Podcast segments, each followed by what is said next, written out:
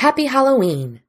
As big fans of the spooky season, it seemed only right that we celebrate with two of our other favorite things, the Babysitters Club and Cokie Mason.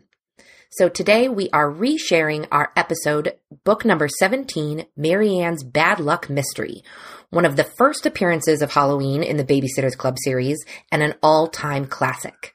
We'll be back in 2 weeks with our season finale for 2023, Mystery Number 2, Beware Dawn, and we'll have more information about what's to come then. But for now, it's time to check in on Mary Anne's Bad Luck Mystery.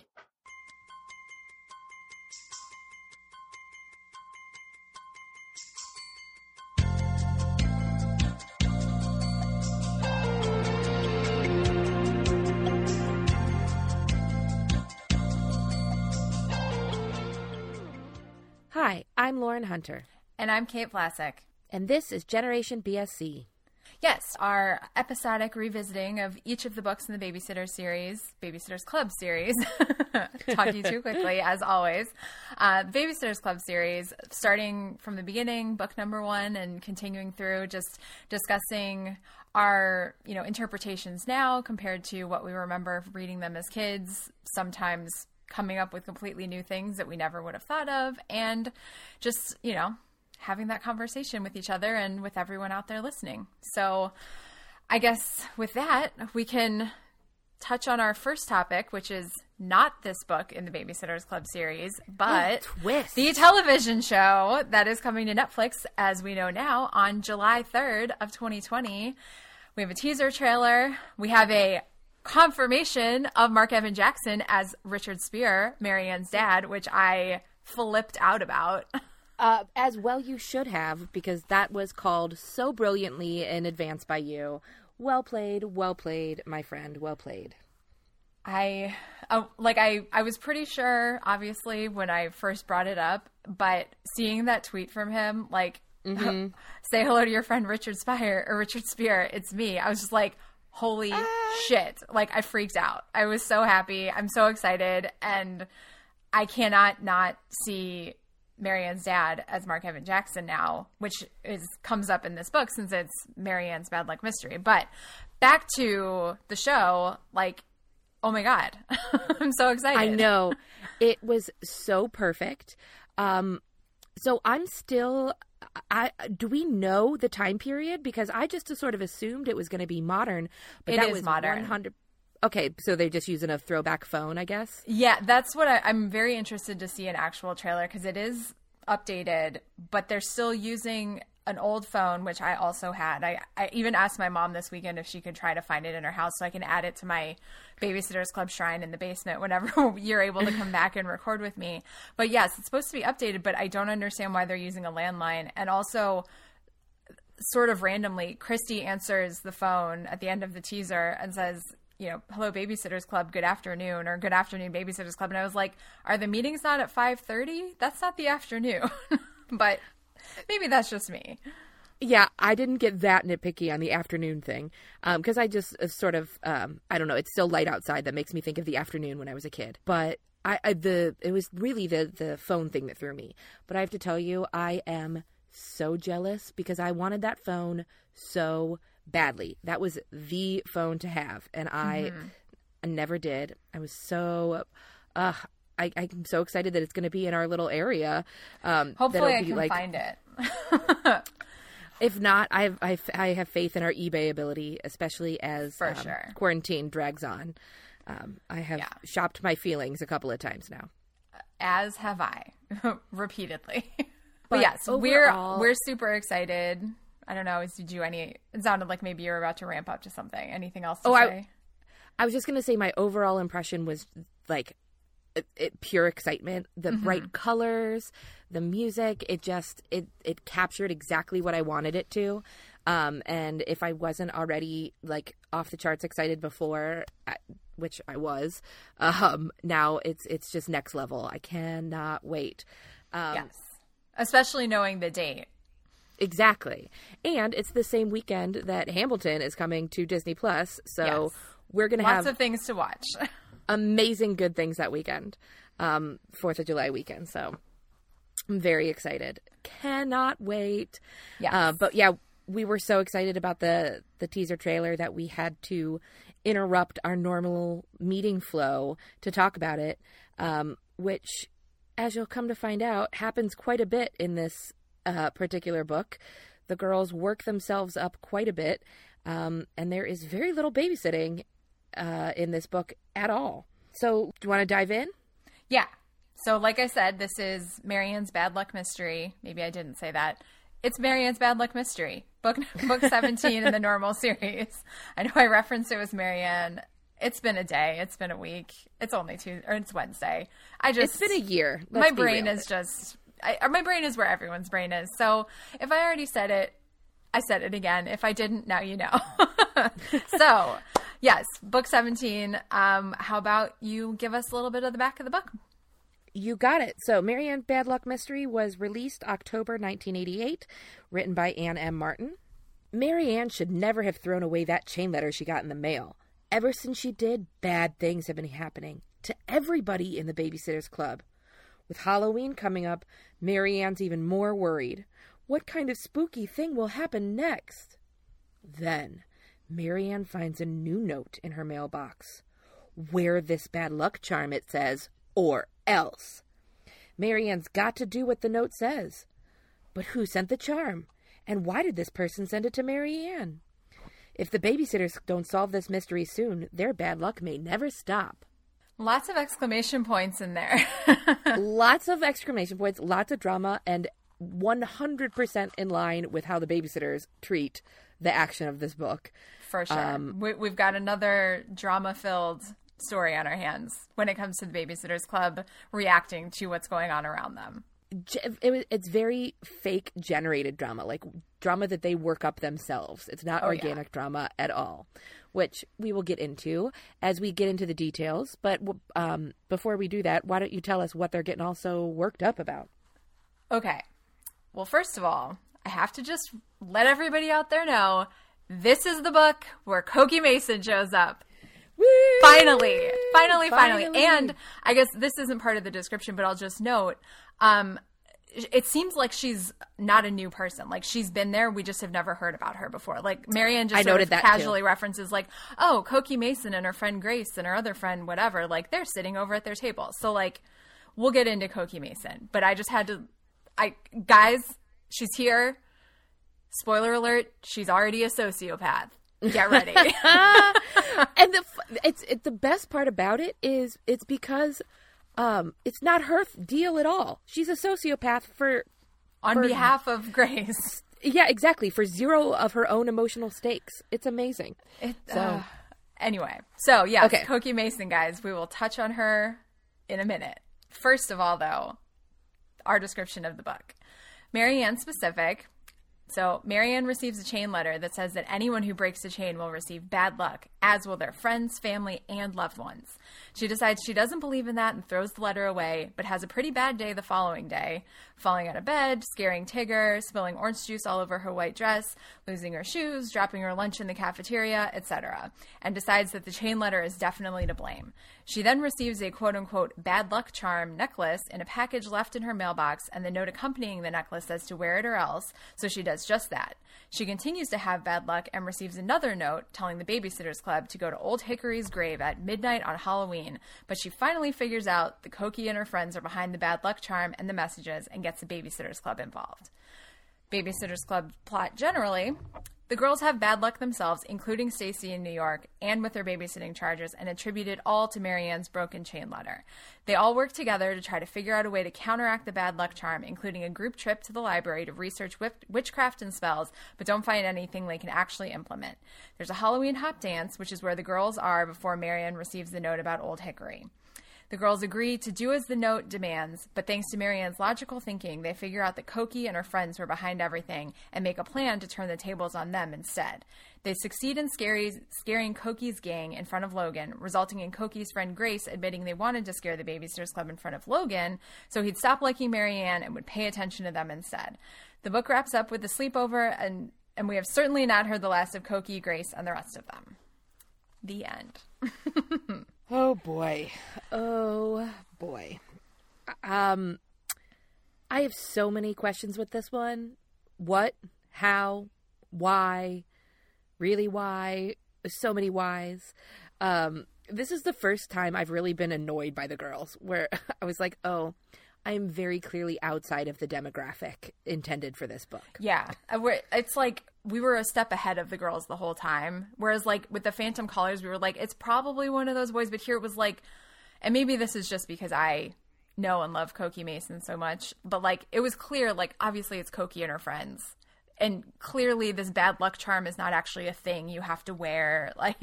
And like, why would you immediately assume if someone sends it to you in the mail or else, like, why would you do it with zero investigation? Exactly. Like, or you already have bad luck.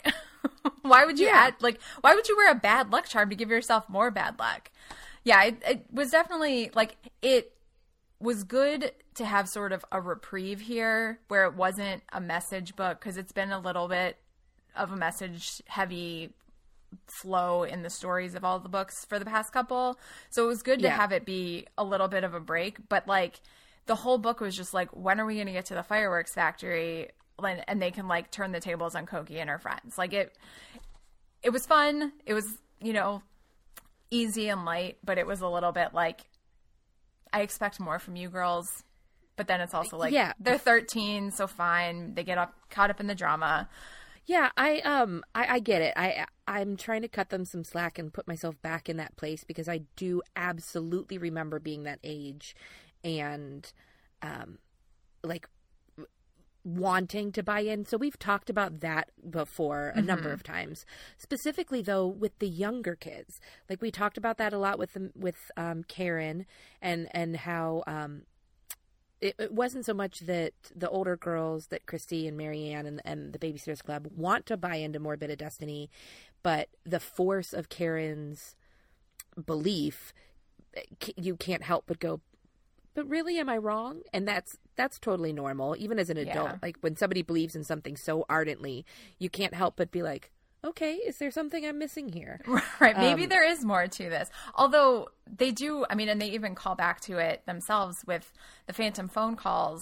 Like they really ramped themselves up without anyone else's input there. Like this felt very much like not a retread, but like a comparable storyline with that, where it was like they each all started at a very like, oh, I don't know. Like, I'm not superstitious. Obviously, that's specific to this one, but it's like, oh, it's not really anything. The phantom caller is, you know, miles and miles away. Oh, I don't believe in chain letter bad luck. Like, go ahead and throw it away. Because all of the girls sort of weigh in when Mary Anne gets the letter, and she's like, I mean, I'm just going to throw it away. I don't think anything bad's going to happen. And most of the girls are like, yeah, I don't really believe in it, but like, maybe I do. So it sort of is, it feels like they start at a like, I don't know. And then as things keep happening, they start attributing it and like reading into things and working themselves and each other up to it, where it gets to like insanity. So there's a couple of things going on there. The first is it is pure confirmation bias. Like it is exactly the example that I use in class. Why do you only ever get your belt loop caught in the door when you're having a bad day? And everybody's like, oh yeah, that's so true, blah, blah, blah, blah, blah. Well, the thing is, you don't only get your loop caught in the door in a bad day. It only bothers you on a bad day. You only notice. You only take note of it. Exactly, on an already bad day, because it's confirmation of the narrative that's in your head, I'm having a bad day. So when Mary Anne decided from the beginning, oh, this told me I'm going to have bad luck, so I'm going to have a bad day, she's finding instances of bad luck everywhere, which is totally normal for a kid. Like, and that's, it's normal for adults. That's just human behavior. I don't care how smart we are. We all do that. We look for things that match our own narratives. But then what happens is she gets everybody else caught up on it too, and then they started their own confirmation bias, and it starts this pile-on that gets so ridiculous so fast that that's, I think, what really kind of bugged me, because I was really on board. I was like, okay, yeah, confirmation bias, I'm getting this. And then it went from zero to, like you said, overly ridiculous at light speed with zero thought of any kind of logic or even just like even with the Dawn, Little Miss Stony Brook and Dawn, they at least had a couple of characters have slightly different perspectives on it, mm-hmm. weigh in with different levels of it. You know, we had Mallory and Jessi anti. We had Claudia kind of like, I don't know how I feel about this. You know, you had some differing perspectives, but here everybody just went so far so fast. It to me, it wasn't even as interesting because it was just, oh, okay, we're just going along with this for right. the sake of going along with this. I don't know. Yeah, no, I agree with that because, like you were just pointing out with Little Miss Stony Brook and Dawn, like Jessi and Mallory in particular, there are like, we're against this, we're against this. They stay that way, and like the other girls sort of ebb and flow. And here, Jessi and Mallory are actually the ones that are initially like, oh my God, Mary Anne, you have to send that letter. You can't, or all 20 copies of the letter. You can't just throw it away because then what, like, we're going to have bad luck because we're your friends. And like, and so they sort of like start at that point and the rest of the girls have a little bit of variation. And then they all get to where Jessi and Mallory are. And there's no different levels. There's no, you know, questioning of anything. It's just sort of like, yes, we all have to go to the library and we all have to research witchcraft and we have to do it together because we all have to break this spell that's on Mary Anne together. And like, I get it from like an 11-year-old, 13-year-old perspective, but like, I appreciate it more as a reader. And I think that I probably would have felt the same way reading this as a kid. Like, I want someone to be the voice of reason, whether it's one of the girls or, you know, Mimi or something, you know, like somebody needs to like set them straight. And even here, like Mr. Spier sort of does at the end. He's like, mustard seed is actually a symbol of faith. Like, that's not a bad luck charm. Like, what are you talking about? Like, kind of getting her like calmed down. But by that point, they're pretty much already there, or they would be there as soon as she realizes that it's Cokie. It's sort of like the end, you know, like, I wish that there had been someone throughout the book, maybe even Logan, although then it would have been like mansplaining superstitions, and that would have annoyed me in a different way. But like, somebody needed to be the voice of reason. I think that's why this book was a little bit less, or it was more disappointing or less exciting and enjoyable than it could have been. Yeah. I think that's a great point. I hadn't thought about it that way and until we started like digging into the hows and wheres and mm-hmm. what fors. But I think in a lot of ways, adventure is like comedy where it requires a straight man or a cynic to balance some of the more fantastical aspects of it. Like, right. I just go back to one of my very favorite examples of that dynamic is The Mummy. You know, you've got... Mm-hmm. Rachel Weisz, who so ardently believes in everything and is 100% on board and a believer from the beginning, whereas Brendan Fraser's the skeptic and who, like, he's along for the ride, but he knows that this is all batshit. And that balance helps be the voice of the audience in a way mm-hmm. that I think maybe the difference here is the intended audience. I think Anne... And again, we're speaking to intention that we can't really know, or unless Anne ever decides to come and talk to us, we would love to have her. But I think part of it might be that the intention was that the audience is 13-year-olds, so there is no need for a quote unquote voice of the audience to play right. the skeptic, because the assumption is we're all going to be in that headspace and go along for the ride, especially right. as we've noted. At least in our case, we were reading these younger than even the ages of the characters. I think maybe part of it, too, is I was genuinely a little disappointed in them. And I'm like, girls, be better than this. Like, we have seen you be smarter than this. We have seen you be savvier than this. Mm-hmm. I had higher standards for you, which also made me feel a million years old. I mean, it does sort of, and I think this has come up just generally with characterization throughout this series so far, but like this sort of feels like a step back or a regression mm-hmm. from who we've seen these girls grow to be to date, and for them to sort of just fall for this and immediately jump to the craziest, most out there conclusion is a little bit like you said, like, you're smarter than this. Come on. Yeah. And also, I'm just going to like, I feel like when we get to Kristy's Mystery Admirer, like, you're not going to be able to even do a prediction because I've referenced it so many times and I'm about to, like, drop some big knowledge on it right now. So we'll have to see what we do when we get there because I think I'm tainting your memories by talking about it so much. Yeah. We just will have to skip the prediction for that one because, honestly, I remembered nothing. But now I think we have said the words Kristy's Mystery Admirer on this podcast more than probably anything other than the title. That is probably a very true statement. I don't know what I'm going to do once we get past that in the future. I'm going to, like, I'll just have to, like, reference. You'll be out to see. It. But, like, so Kristy's Mystery Admirer is book 38 in the series. It also includes the Halloween Hop, which is the dance in this book. Mm-hmm. During that series, or during that book, Kristy she initially gets, like, secret admirer letters from Bart something. I can't remember his name now. Oh, Bart that lives in her neighborhood. No, it's not Sampson. No. I'm thinking of Bart Simpson. Yeah, it's, I want to say, like, Hogan, but that's Mallory's future boyfriend's last name, Ben Hogan. Whatever. So Bart... But, oh, my God, I forgot about Bart. Yes. So Bart has a... Bart's the other softball team. Yeah, it's the other softball Bart's team. Bats. And that's I think it's Bashers. So that's what is happening in that book. They are gearing up to have a big softball game. And so they're like, you know, talking smack, whatever. But he also has a crush on her. So he starts leaving her secret messages in her mailbox. At first, they're very, like, friendly and sweet and, like, have cute little stickers. And then they turn into...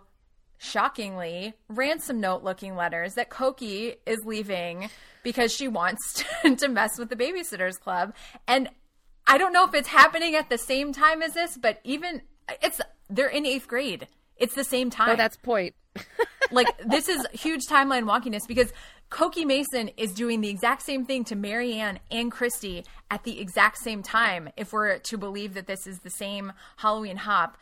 And there's no reference in this book to Kristy getting any of these letters. I don't remember if there are references in Kristy's Mystery Admirer to Mary Anne getting these letters. But regardless, the fact that it takes them so long in Kristy's Mystery Admirer to figure out that it's Cokie and not Bart going crazy and trying to first mess with Kristy to lose the softball game. And then she thinks that he might actually be a murderer.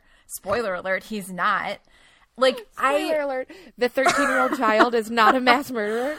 I just, as I was reading this, I kept being like, this is basically the same plot as Kristy's Mystery Admirer. And it's happening at the same time, question mark? I'm so confused. Right? Like, this is probably my biggest, like, timeline wonkiness that will ever happen. Because that's, like, your forte. But, like... they're in 8th grade. It's the same Halloween Hop. There's not two Halloweens in 8th grade. Like, oh my God. I'm so, like, I'm speechless. I don't even know what else to say. Like, I don't understand. I love, because it's basically, we have the Claudia and the Phantom phone calls on Halloween, which is the Halloween Hop in 7th grade, mm-hmm. which is the burglar that turns out to be a secret admirer.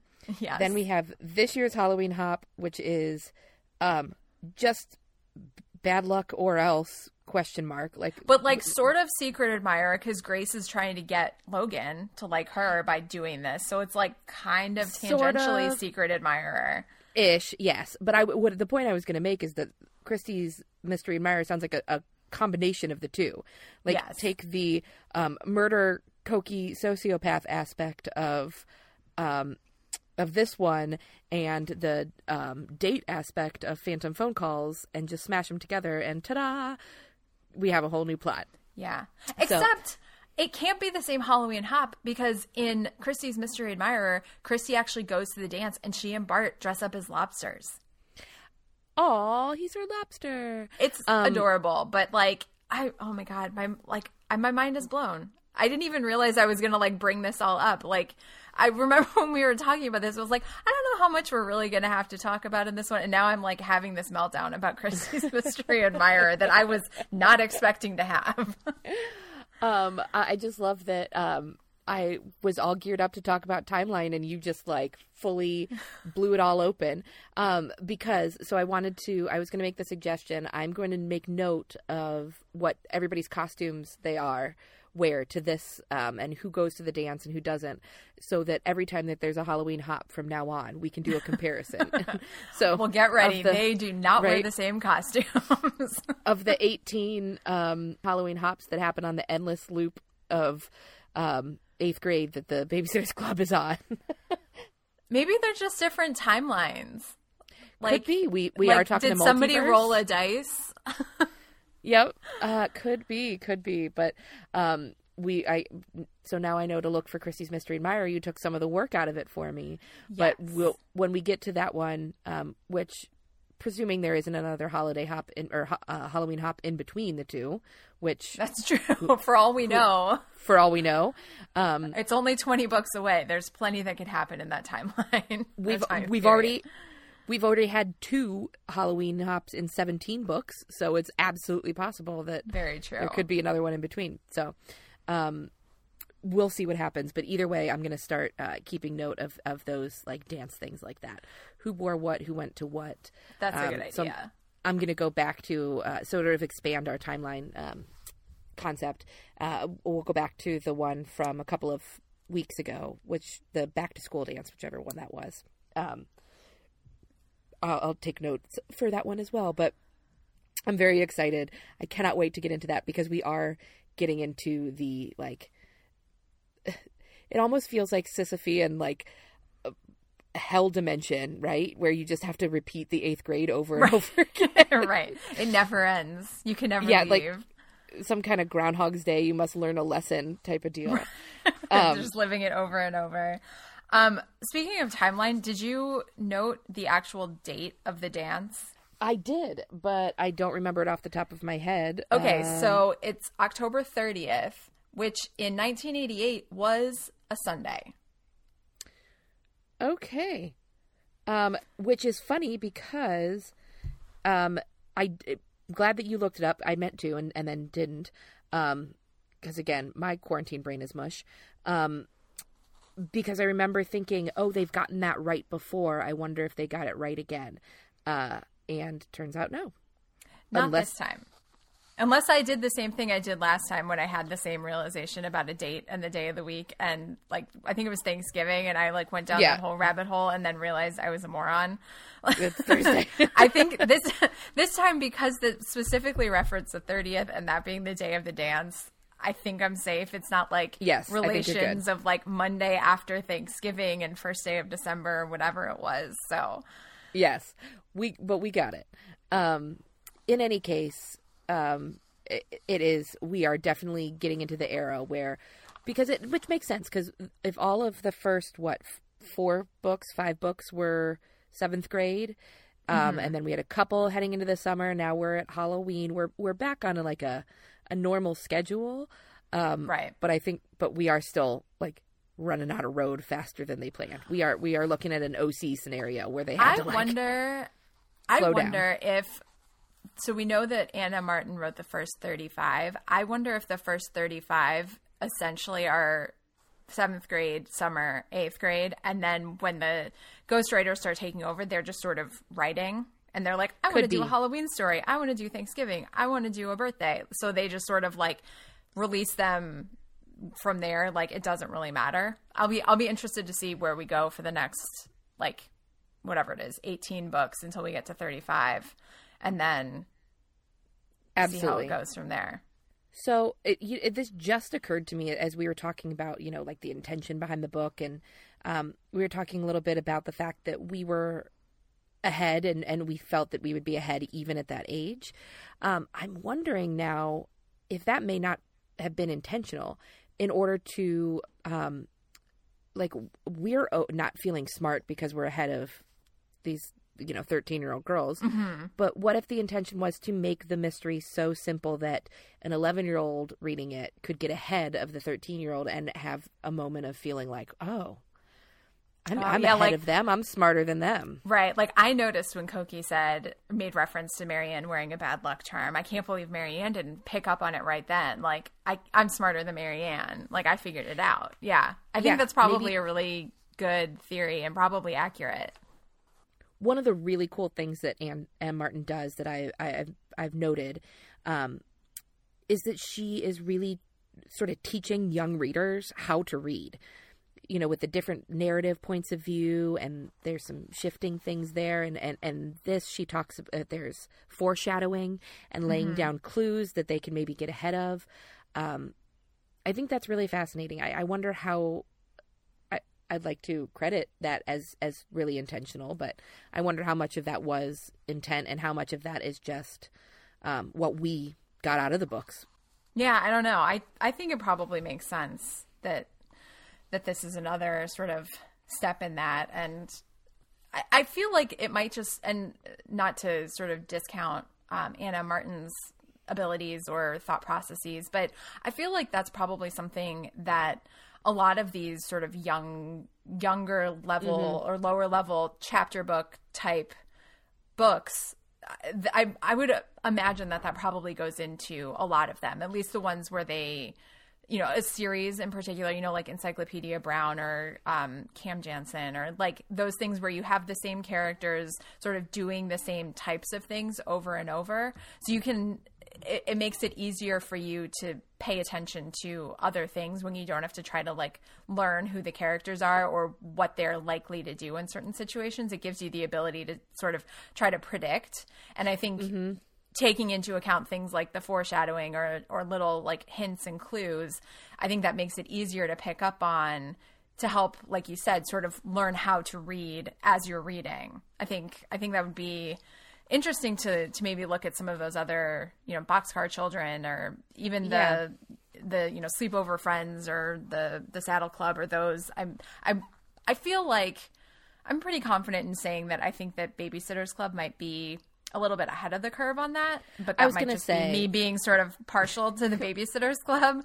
But I think I don't really remember those types of things from reading those other series as a kid. And that might even be part of the reason why those other book series never really resonated as much with me. Like, I sort of read a few one-offs here and there, but I was never as obsessed with any of those other series as I was with the Babysitters Club. Yeah, I agree. I think that even if she wasn't like the first, or even if that wasn't revolutionary, if that was a pretty standard feature of early, I don't even know what these would be really called, because they're not children's books, but they're not really YA either. They're sort of tween. I don't know. Well, I'll have to ask librarian friends if there's a category that's called. But in any case, I'm sure you're right. That's probably more of a feature of those books. But she definitely is really very skilled at it. And and you bring up a great point, even more so why it didn't resonate with you. In general, it wasn't just you, it was everybody. There's a reason that we are having, in the year of our Lord 2020, a brand new version of the Babysitters Club is that it did resonate. And you notice there's not a Saddle Club and there's not a... I don't know what other ones, but technically there is a Nancy Drew, but it's not Nancy Drew. But also they're not doing the graphic novels of any of those older series. Exactly. Like when we were growing up, like Babysitters Club has stood the test of time, and it's being adapted in other media, in other types of written media. I think it's a testament to the books and Anna Martin and Scholastic and everybody that helped behind the scenes, for sure. I mean, just the sheer fact that we can sit here and have, I like to think, somewhat literate and intelligent conversations about these books that were written aimed at small children and written in the 80s. Right. Long enough to have, you know, hour and a half long conversations. Each episode really shows that there's, even in an episode like this that is, or not episode, even in a book like this that is relatively slight, there's still a lot of things that are happening there. And which leads me to a pretty good transition, because I think one of the things that it does is starts the groundwork for having a reoccurring villain in our girl Cokie. So let's break down the Cokie of it all. How did she stand up for you? Is she as loathsome as you remember? Was she kind of mild compared to what you were thinking? Where do you fall on Cokie? I feel like in this book, she's sort of, and maybe it's just because I've built her up so much from Kristy's Mystery Admirer, but like she definitely seems more toned down in this book. You know, she sort of has a few snide comments here and there, but I feel like I remember her being more of an antagonist and not just sort of a behind the scenes, you know, doing something sneaky to try and trick the Babysitters Club or, you know, get them somewhere so they can prank them. I recall her having more sort of like catty asides during school, like, and again, I might just be misremembering generally, but I feel like she was much more tame in this one, and I think maybe that's just a product of it being the first time that the character has been included in one of these books, and so maybe they're not sure, Ann M. Martin is not sure exactly what she wants to do with her. So I do think that it's helpful to have the antagonist in any way, but I feel like Cokie becomes a bigger presence in that antagonism than she is here. Agreed. In my memory, she's far more of a mean girl, a more prototypical, actual mean girl. I know it's the movie and not the book or the television, but the Marla Sokolov version is what I just always picture Cokie as, that pretty, bratty, stampy, very Violet Beauregard type of girl.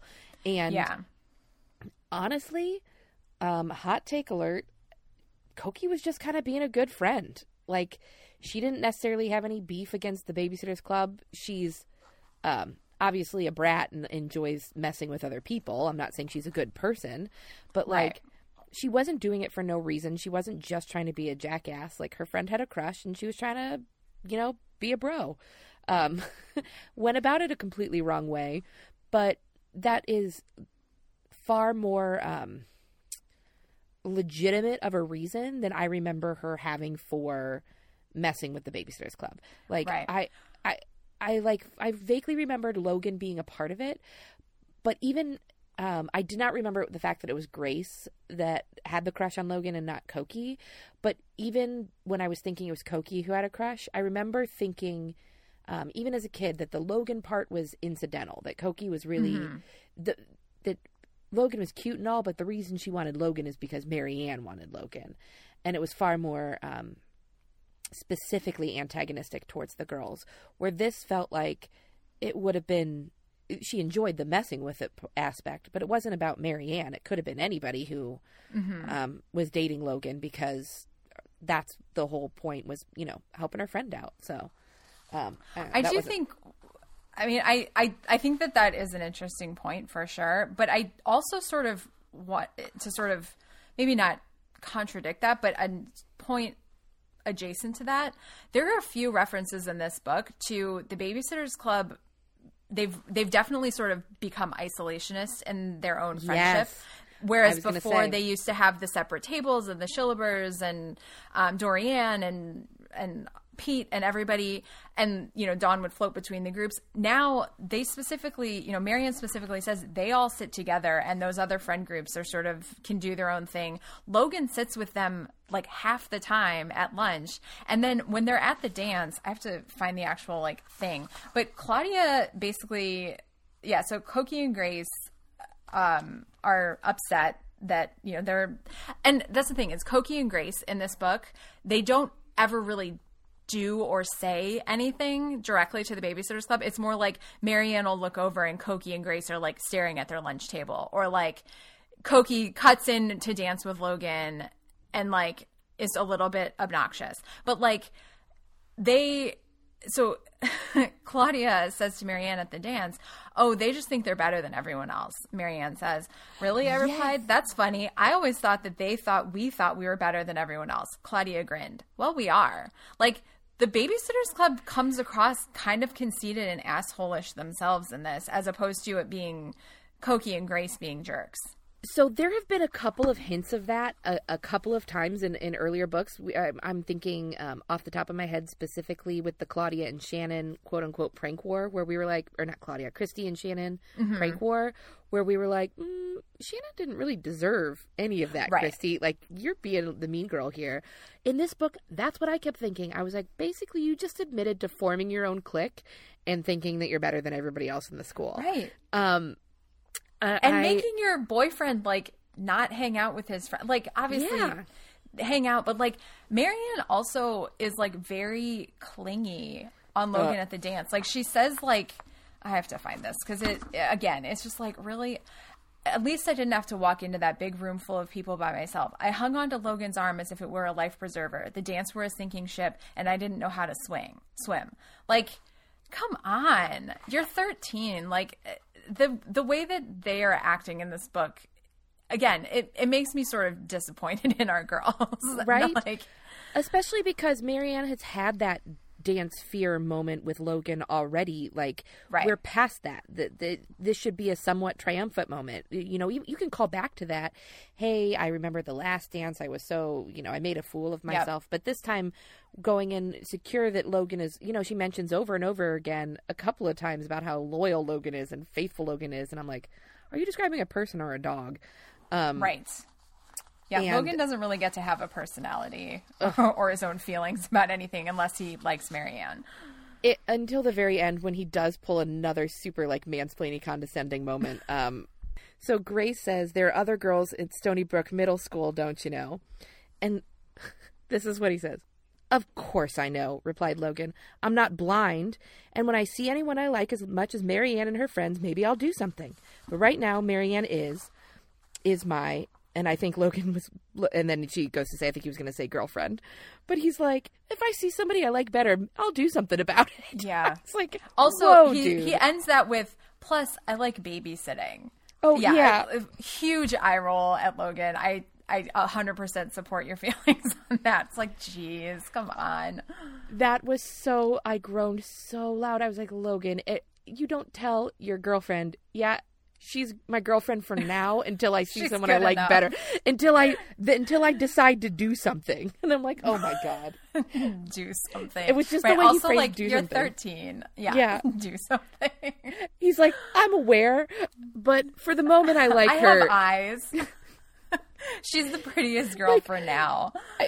That's insulting to Mary Anne. How much does that suck for Grace to be told, yeah, I'm aware you exist, I just don't like you. You're definitely not better than Mary Anne, so I'm not going to break up with Mary Anne for you. The end. I'm only with Mary Anne until I'm moved to do something, so that's insulting to Mary Anne. I'm not moved to do anything by you, so insulting to Grace. So we're just like whammying it down the line. Yeah. So Logan. Basically, Logan Bruno sucks. I did not know this, but... yeah, he's not great.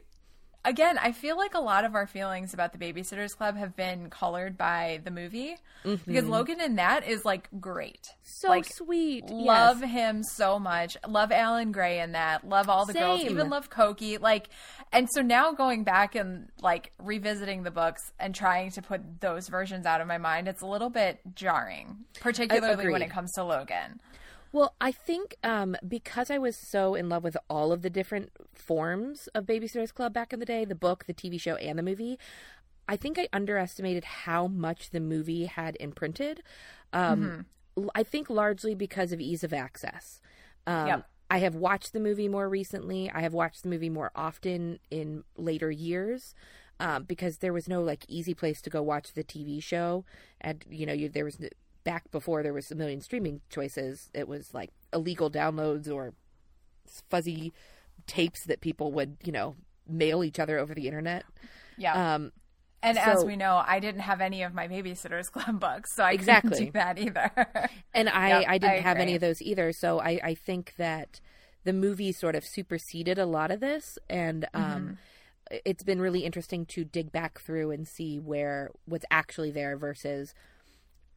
what I remember, what my impressions were as a kid, and where the movie sort of morphed into that mandala effect, right? Like the Berenstain Bears versus the Berenstain Bears. Yep. But yeah, so basically we just decided that Cokie is not a sociopath and Logan Bruno sucks. Never would have predicted that going into this episode. I mean, I'm going to hold firm on Cokie Mason being a sociopath, though. Yes.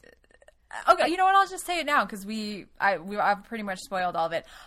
In at least one of the notes that she sends to Kristy and Kristy Mystery Admirer, she puts fingernail clippings in with it. Okay? That's the big sociopath feeling for me. Yep. You know what?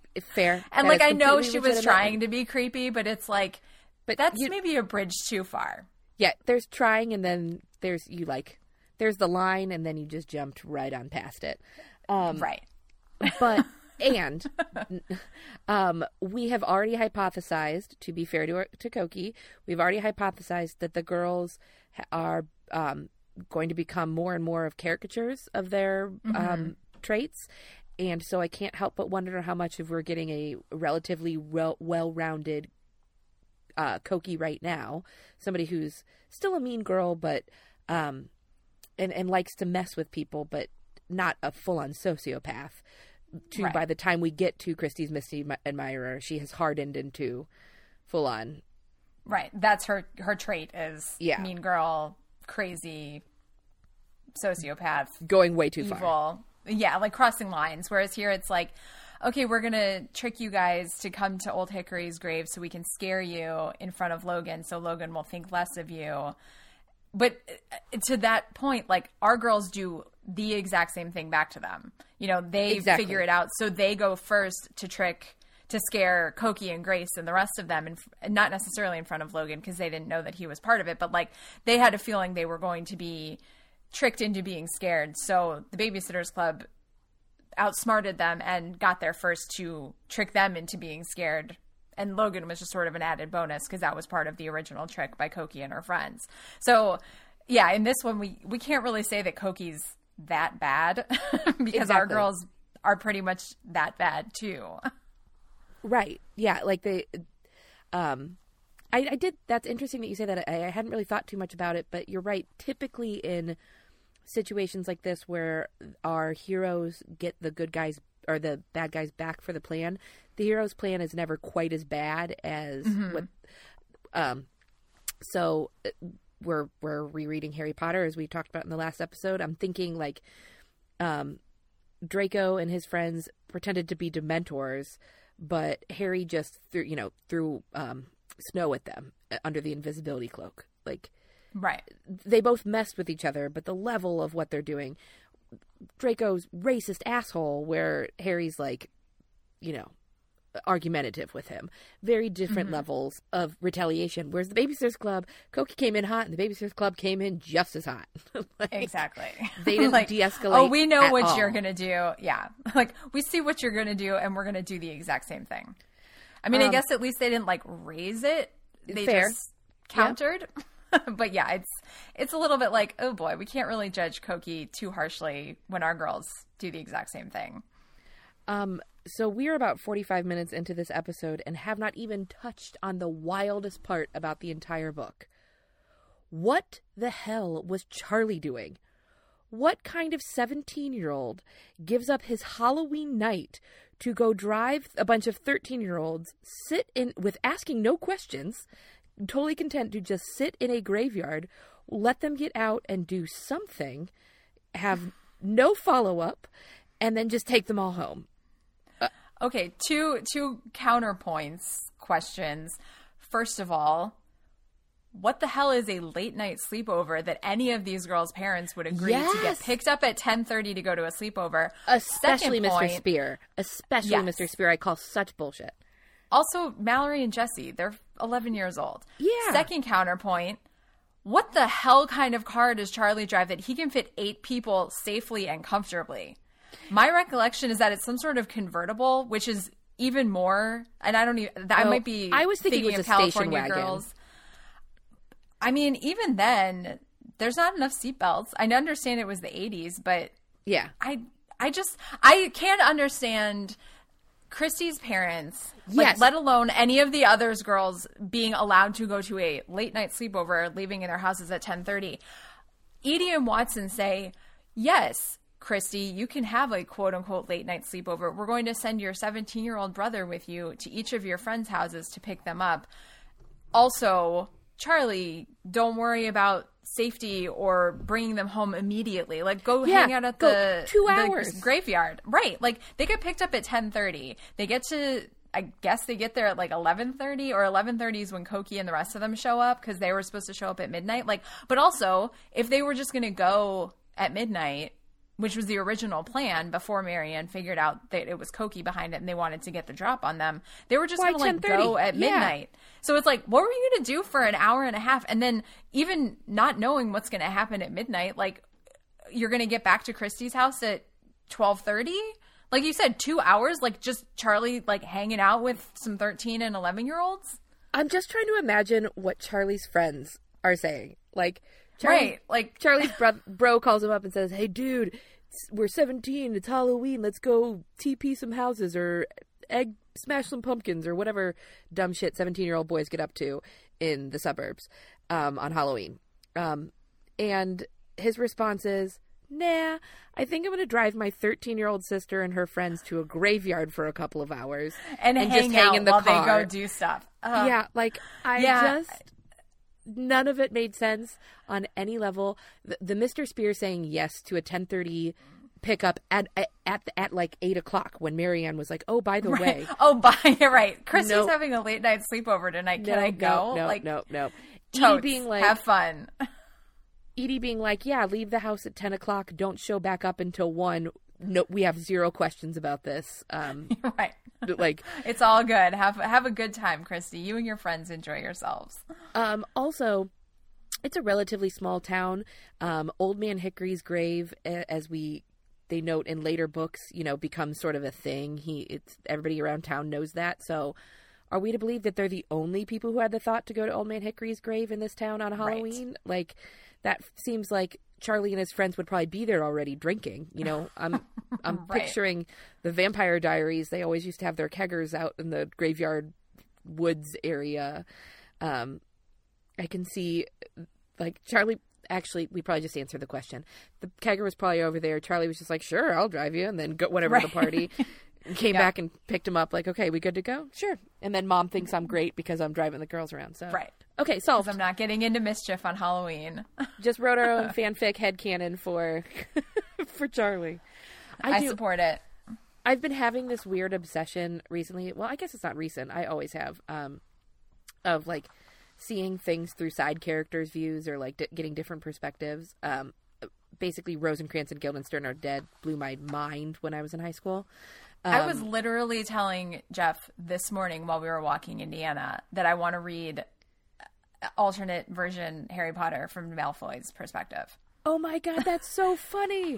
But I've been doing it for like, I want every different side character. I'm like, we were just talking about how the babysitters are the ones who did the club or clique and think they're better than other people. Mm-hmm. I'd love to reread this book from Cokie's point of view. Oh yeah, 100%. Like, this is the making of a supervillain.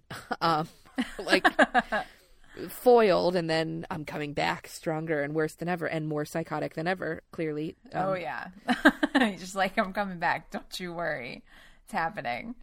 So I would love to. I want to get a Charlie perspective series. I mean, we get the Karen series, but oh my gosh, how funny would it be to have a teenage boy series written from Charlie's perspective of, like, because he's the one who drives them around and it ends up dragged into their schemes. Like, he's got his own life happening. I'm envisioning a love triangle at school, drama about his dad. Watson seems great, but they're trying to build a relationship. Ooh, yeah, I really want to read this series now. Someone out there that wants to write it, we would love to read it. Please share. If it already exists and you know about it, please share it as well. Yeah. For all we know, there is like fan fiction Babysitters Club that's already. Fair. You know what?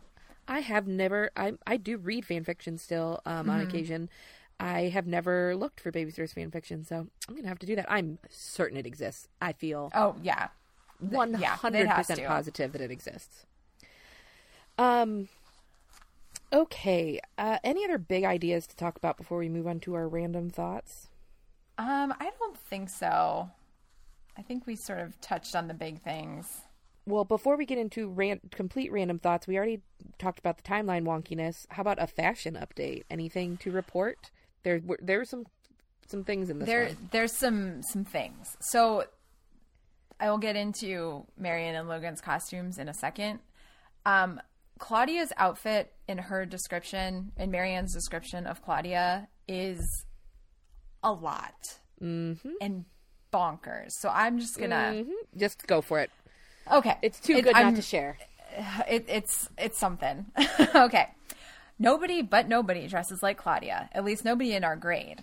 We used to have a friend, another member of the Babysitters Club named Stacey McGill, who dressed kind of like Claudia, but Stacey moved back to New York where she used to live. And anyway, trust me, Claudia is unique.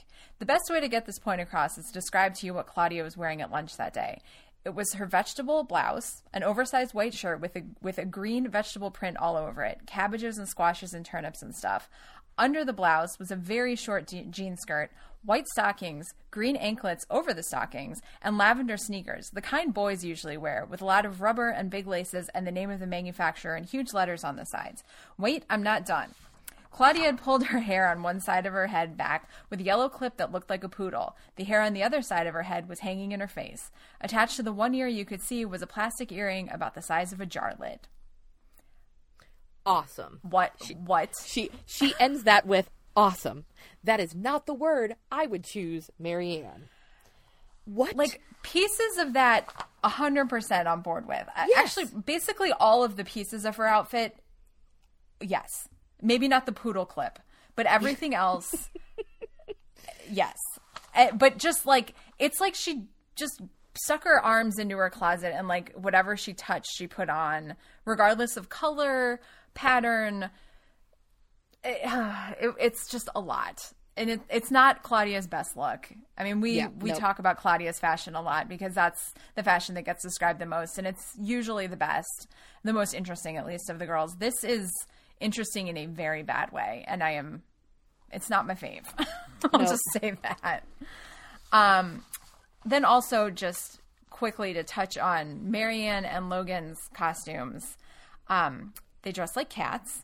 Yes. So Mary Anne, I'd taken a black leotard and a pair of black tights and painted some gray tiger stripes on them like Tigger's. I was wearing gray striped black gloves on my hands and plain black ballet slippers on my feet. I have to admit that Logan and I cheated a little on one part of our costumes. We'd rented fur headdresses from a costume place in town. We planned to make up our faces ourselves. Logan had refused to wear tights and a leotard like me. I couldn't blame him. So he had bought a few yards of this cheap furry fabric at a sewing store. He had also refused to go into a sewing store by himself. I had to go with him. And he and his mother had made a fur suit for him. He was wearing a fur top, fur pants, and even fur-covered shoes. His hands and face were painted in tiger stripes like mine. And then, of course, he had put on the fur headpiece. The best part about the ridiculousness of everything that you just said is that it is an explicit reference to the musical Cats, which, yes, how, as of right now, is the most relevant and topical reference we have yet to encounter in these books. That's just because Cats is timeless, basically. It was on Broadway forever. But I mean, Cats is having a moment. I mean, Cats would have been relevant to us, you know, any time within the last however many years, but... with the release of the movie musical that is, oh boy, my eyes will never recover. Yeah, I think my feelings on Cats generally is I'm not a fan, but as my haiku review of the trailer said, I can't remember exactly how it broke down, but it was basically like the only thing good about this is that the cats can't come into the audience like when you see the stage production. Yes, accurate. But that's exactly what happened in the case of Mary Anne and Logan. They are the cats in the audience, but like low rent cats. They're like Titus level Kimmy Schmidt cats. Yeah. Greg Kinnear cats. Yes. Oh my god. Oh boy. Okay. Any one-off comments? Yeah, I had a couple of little things that I pointed out. I do like, so I noted a while back that Dawn seems to have less character traits than the other girls when they list them. They are now just leaning into that. Dawn is well, she's Dawn. I'm like, okay, yep. that's we're just going with, we can't think of anything else, so. Blonde, yeah. She's just generally an individual. Yep. She isn't snobby. She's just very sure of herself. That's like the whole entirety of her description in this book, which is insane because Mary Anne is she's one of Mary Anne's best friends. And that's like exactly the best that Mary Anne can come up with is well, she's Dawn. Yep. She's just Dawn. That's what it means. And then she does something similar with Logan. She's like, well, it's hard to describe him because I like him so much. You know what I mean? And I was like, I mean, not really, because I've never met him. Yeah. That doesn't really help me. It reminded me so much of the Emma line, the if I loved you less, I could talk about it more. But it didn't have the quite the same eloquence as Jane Austen. But I got they were what they were going for. The Dawn thing was just made me laugh. We haven't really talked at all about chain letters. Was that a thing for you at all growing up? Yeah, I mean, it popped up here and there, but I never sent any because I didn't believe in them, and I'm still here and my life is fine, so yep. I'm not concerned about it. There was a huge craze for a while where it was probably like third or fourth grade where chain letters were a thing and everybody was sending them to each other, but we were never doing we didn't do the like get bad luck chain letters. It was always, we did like the postcard one where you got like 10 postcards back that never worked the way that it was supposed to, like those types of chain letters. Mm-hmm.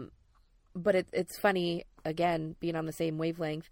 I was at a email security meeting today, riveting, and they were talking about, we were discussing, things people need to be aware of. And one of them is all the people giving all their personal information on social media with, like, what's your favorite color? What was your first mm-hmm. car? What, filling out those surveys. And our IT director was like, oh, my God, I just want to comment in every single one of these. Like, thanks for your password. Right. But he goes, they're the modern day equivalent of a chain letter. And I mm-hmm. was like, holy, that is so weird. But I realized he's exactly right. That's. We don't have, it comes in the mail anymore. We don't even have the email version so much anymore. It's now tag me in this challenge and post right whatever. So it's so funny that is a concept that has endured so long because no one I talk to actually likes it or ever has. Mm-hmm. Definitely. I just thought that was odd. Do you have any other random thoughts? Oh, I've got a few. First of all, I'm shocked at Mary Anne's pop culture. Mm-hmm. She reads Stephen King. She's seen Night of the Living Dead and Halloween Two, which is shocking, unexpected to say the least. It makes no sense based on the fact that I was very much like her and I do not read or enjoy any of those types of things. It was very out of character to me. Like I was, I bought that for Dawn. Dawn likes to get herself scared, but I don't know. Mary Anne just seemed too. It'd be different if she was more practical, because she's practical in some ways, but she's also, as she likes to point out repeatedly, very sensitive. And you would think a sensitive person would tune into all the horror and be like, rah! And instead of being like, whatever, it's fun. Yep. Also, Jessi's cursive in the books, which I know you don't have in the electronic books, is ridiculous. It's like there's a huge flourish on the beginning and end of every single word. So her little like entry basically looks like twice as long as it actually is because there's so much like dead space. Oh my God, that's so annoying. I hate typefaces that are ridiculous like that. Well, the implication is that she writes like that, which is even more ridiculous. Like what a waste of time and energy. That's a good point. Yeah. What else? Oh, Dawn babysits for Jackie Rodowsky in this book, and he decides that he wants to make his Halloween costume, which will be a robot made out of cardboard boxes and googly eyes and other random stuff. Dawn elects to use Elmer's glue to glue everything together, including the boxes together. And I was like, Rookie. You got some major craft judgment going on in my house. Like, dude, I knew that. Ridiculous. It's like, I feel like you would need like E6000 to hold a costume together if you're not using like staples or screws or like some kind of like sewing-ish mechanism, even though it's cardboard. Like glue's not going to hold that on. Oh, it just, I was like, Dawn, I was going with, I thought you were smarter than this. Again. I said, at least whip out the Mod Podge. I mean, at the very least, Elmer's glue. Yeah, except that's basically Elmer's glue. Okay, well, good to know. See, this is why I don't craft. I leave it to the semi-professionals. I thought it was interesting that they referenced Georgie the ghost and not Casper the ghost. Yeah, I was like, is Georgie a thing that I've never heard of? Did you research that? I did. So I had vaguely remembered it. I remember it being a thing. It is a thing. It is actually post-Casper. Casper already had existed. It's from the 40s. It was a series of children's books. Casper, though, was in, like, he was a cartoon. He was in the funnies. Oh, okay. Yes. So it was slightly different. And then Casper became comics. Friendly. Yeah. Yeah, Casper is friendly and Georgie is shy. So exactly. There's at least that, like, dichotomy. Yes, he did exist, but I just thought that was interesting. I was like, we thought Georgie was going to be the thing to stick around it and not Casper. That was a... Right. Or I wonder if there was some IP related whatever. Oh, that's a very good possibility as well. That was pretty much it, although I laughed really hard. There was one line when they're babysitting at the Pike house and the bird gets in the house. And they, first of all, I was like, what is happening? This is my nightmare, my literal nightmare. And then at the end when Claire goes, I wonder if the bird knows Santa Claus. Yes, like, I love that. That made me laugh so hard. I was like, Claire, you are my official favorite forever and ever. I needed that. That was the best laugh I've had in a couple of days. Yep. I second that wholeheartedly. Anything else before predictions? No, I think we really need to end on that note. Do you think the bird knows Santa Claus? I think he knew Santa since they both come down the chimney. Okay, so Stacey's mistake. Book 18 in our series. I'm going to own up. I have no idea what mistake Stacey makes. I cannot wait. I'm guessing it's something babysitting related, but I have no clue. Do you have any recollection? So I have like vague sort of like hints of a recollection of this one. Here's what my prediction is going to be. Stacey invites Claudia to New York to see where she lives, to see the city, to meet Lane, everything. I think that despite Claudia being cool and hip in Stony Brook, Lane and the girls in New York do not find her cool and hip at all. And Stacey's mistake is that she sides with Lane and her friends, and Claudia ends up spending the weekend like feeling like shit. Oh my god! And by the end, obviously, everyone's going to be friends. I think that's the mistake. Is like she treats Claudia poorly, or it might be sort of a dual thing. It's like initially she thinks her mistake is even inviting Claudia to New York, and eventually she realizes that the real mistake is that she treated her best friend poorly. I think you're exactly right. I do vaguely remember. I definitely remember Claudia going to New York. I for some reason was thinking that was later. I thought we had one or two Stacey books where it was like establishing New York. But maybe that was the Dawn California ones that I'm thinking of. Oh, maybe.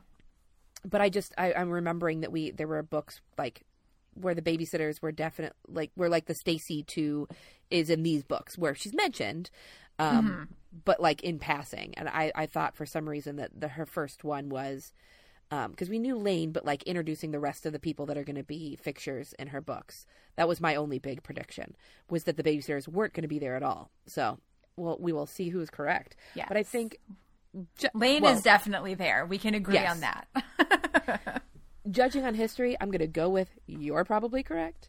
But I mean, that I could be remembering some other book. So that's just, I feel like it's now, but I could be wrong. This could be another Eddie Mystery at Dawn's House situation.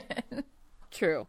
I am getting slightly better, though. I was telling you that as I read Jessi's secret language, it was coming back to me as I was reading it. This one, I was getting like one step ahead. Like I would read something and I remember what was going to come next. I'd be like, oh, that's right. This is what like, happened. I know where this is going. Yep. That makes sense. So I feel like I'm getting, it's like getting, coming back to me sooner and sooner.